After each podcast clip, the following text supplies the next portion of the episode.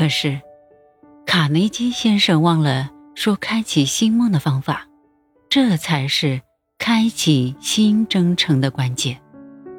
答案其实很简单，在事情开始之际，设法把握住优势。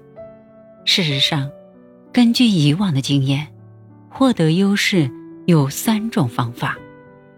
第一种方法，一开始就充分关注竞争局势和竞争者的资源，也就是说，要充分评估自己和对手的情况，特别是开始新事业时，一定要了解整个局势，不可鲁莽行动。掌握所需要的资源是成功的开端。我首先会预测机遇，一旦机遇出现，我就千方百计的抓住。很多人总是追求所谓最好的机遇，而我明白，追求完美的机遇，往往会错失好的机遇。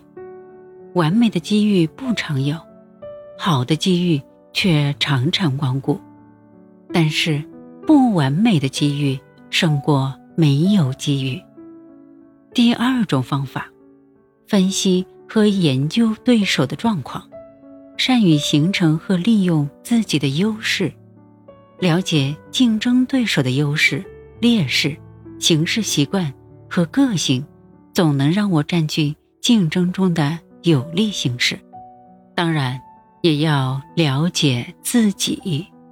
我曾经就是用这种方法，让卡内基先生自叹不如。卡内基先生是名副其实的铁匠，挑战他等于自取灭亡。可他的缺点害了他，他固执己见，认为自己有钱，就有点儿看不起人。他低估我的能力。认为我只能在石油行业大展拳脚，他觉得矿石是取之不尽的廉价石头，只有蠢货才会投资采矿业。因此，当我投资采矿业时，他几乎逢人就嘲笑我，说我根本不懂钢铁行业，是全美最差的投资者。实际上，卡内基先生。只能看到山腰，却望不到山顶。他不明白，重要的不是价格，而是价值。